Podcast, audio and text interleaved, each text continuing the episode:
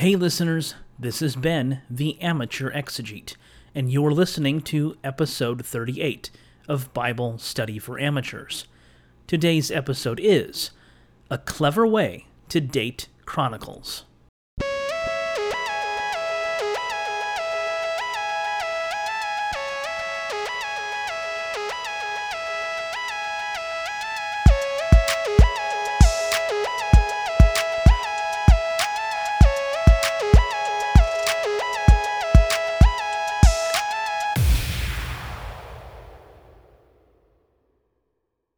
Though often considered to be part of the most boring sections of the Bible, the genealogies found in the first nine chapters of First Chronicles contain interesting tidbits that color how we view other seemingly unrelated issues.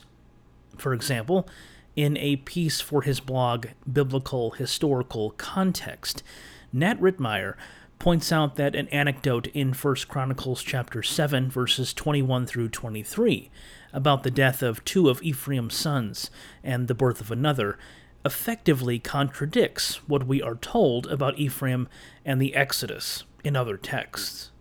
For starters, when Ephraim's son Ezer and Elead die, the text tells us that his brothers came to comfort him, but we know from the book of Genesis that Joseph had two sons, Manasseh and Ephraim.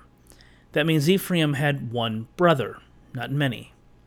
Another oddity is where Ephraim's children are from, somewhere north of Gath. Verse 21 claims that the people of Gath killed Ephraim's sons because the pair came down to raid their cattle. As Rittmeyer points out, if they went down to Gath, then they didn't come up from Egypt. In all likelihood, they came from the hill country of Canaan, making the wording came down to raid their cattle perfect topographic sense. Another quirk in this section is what Ephraim's daughter Sheerah does.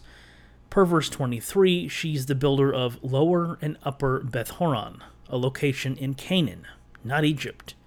In Rittmeyer's words, this isn't at all what we'd expect from someone living in Goshen, hundreds of miles from the Ephraimite hills. But this isn't all. With Ephraim and his descendants already, you know what? Check out the show notes and you'll find Rittmeyer's post that you can read for yourself. He's a very detailed and thorough writer with a wealth of knowledge about archaeology, history, and the Hebrew Bible. The genealogies of First Chronicles can serve another function unrelated to their literary purpose. They can clue us in on when the work was written. When scholars attempt to date a text, they look for two different pieces of data. The first is what is sometimes referred to as the terminus post quem, the date after which it must have been written. The second is the terminus ante quem, the date before which it must have appeared.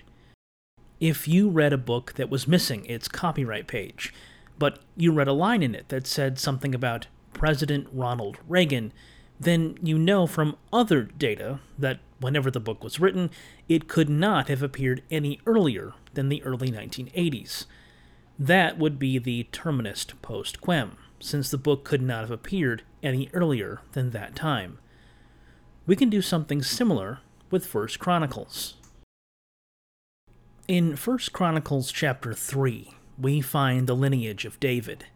Beginning in verse 10, the focus shifts to David's son Solomon and lists his descendants all the way down to his great, great, great, great, great, great, great, great, great, great, great, great, great grandson. Uh, I think I counted that right. Josiah. Josiah is pretty important in both the work of the chronicler and one of his sources, the Deuteronomistic history. That's a subject for another time. What matters here is the lineage from Josiah onward. Per verses 15 through 24, it goes like this Josiah, Jehoiakim, Jeconiah, Pedaiah, Zerubbabel, Hananiah, Shechaniah, Shemaiah, Neariah, Elioenai, and finally Hodaviah. It is this sequence that gives us our terminus post quem, since Hodaviah, the last name on the list, probably lived in the late 5th century BCE, around 420 or so. This means that First Chronicles could not have been written before that point in time. What about the second piece needed to date a work, the terminus ante quem? A fragment of four words of First Chronicles was found at Qumran and can be dated to the first century BCE. But that can't be the terminus ante quem, since other Second Temple period texts allude to, quote from, or just copy First Chronicles. For example, First Esdras lifts directly from Second Chronicles chapters 35 and 36. If, as many scholars believe, First Esdras is a work from the 2nd century BCE, then Chronicles must have been written by this time. The 2nd century BCE, then, is a potential terminus ante quem. There's another reason to think that the 2nd century may have been the era in which the chronicler wrote. In an article for the Journal of Biblical Literature entitled The Historical Reality Behind the Genealogical Lists in First Chronicles, Israel Finkelstein, a professor at Tel Aviv University and the author of numerous articles and books, including his popular The Bible Unearthed, that he co wrote with Neil Silberman, considers evidence based on toponymic data within 1 Chronicles chapters 2 through 9 that points to a date in the 2nd century BCE. He first looks at the archaeological data for various sites in the regions associated with the tribes of Judah, Benjamin, Ephraim, Asher, and Reuben. These cities and towns, mentioned in the genealogies by the chronicler, were active primarily in two periods Iron Age II and Hellenistic. During the Persian period, many of these sites have little to no data. Finkelstein writes If one sees the genealogical lists as representing a true settlement system, and is therefore looking for a single period reality behind them, it seems clear that the Persian period is not an option. If not that period, then when? Finkelstein is able to immediately rule out Iron Age 2 for a few reasons. There's territory controlled by the Kingdom of Judah that is not mentioned in the genealogy, something unexpected if it was created during that period, and there are areas in the list that, in his words, were never under Judahite domination. As already stated, based on the archaeology of cities and towns alone, Finkelstein rules out the Persian period, but he gives a fuller discussion of the possibility in what follows. When Babylon controlled Judah during the exilic period, it became part of a region known as Yehud. When the Persians took over, they referred to it as Yehud Medinata. It was during this time, per biblical texts, that Ezra and Nehemiah lived. Finkelstein notes that some scholars think the chronicler was writing during this period. To construct the borders of Yehud, where Ezra and Nehemiah worked and the chronicler wrote, they use two pieces of data.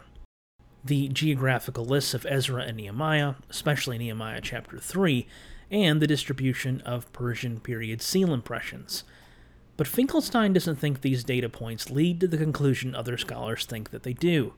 For starters, he contends that Nehemiah chapter 3 cannot serve as a basis for reconstructing the borders of Yehud in the Persian period.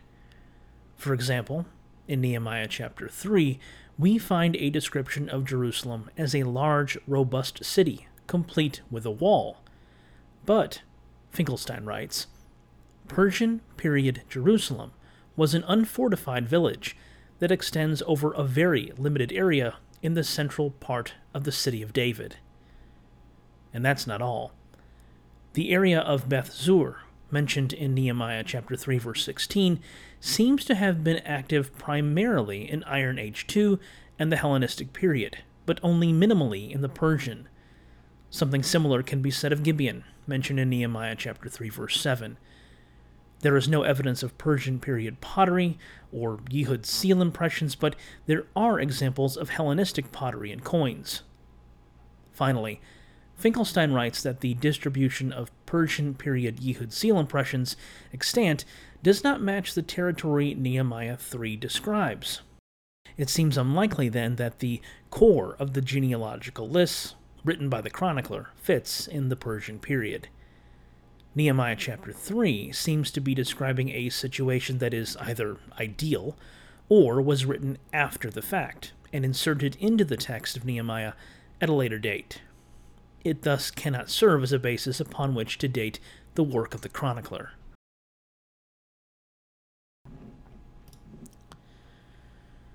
Toward the end of the piece,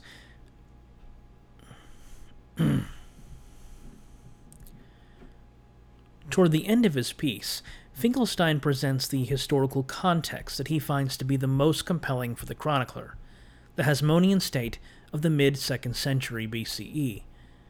It was during this period that Judean leaders began to expand their territory. This expansion, per Finkelstein, was seen as a legitimate reconquest of the territory of biblical Israel. During the days of John Hyrcanus, a Jewish commander of Maccabean military forces, this territorial expansion itself expanded, and Finkelstein observes that the distribution of places in the core area of the genealogical list fits the days of John Hyrcanus. Thus, it likely belongs to the second half of the second century BCE. And why did the chronicler include these lists? In short, per Finkelstein, to legitimize Jewish rule over this area, part of which was inhabited by a large Gentile population, by giving it an ancient Israelite tribal pedigree. Finkelstein has a lot more to say throughout his article. Time doesn't permit a more in depth look here. I've tried to hit some of the highlights. And it should be noted that it could very well be that the chronicler wrote the bulk of his work in the Persian period, and the genealogies, written in the second century, were added on. Whatever the case may be, this does show that dating biblical texts isn't always straightforward, and we sometimes need to draw upon a variety of evidence to arrive at a possible conclusion. And honestly, this is what makes biblical studies so fun. That's all the time we've got this week. See you next time, and remember, in the words of Richard Elliott Friedman, one does not need to deny what is troubling about the Bible in order to pay respect to what is heartening. Thanks for listening.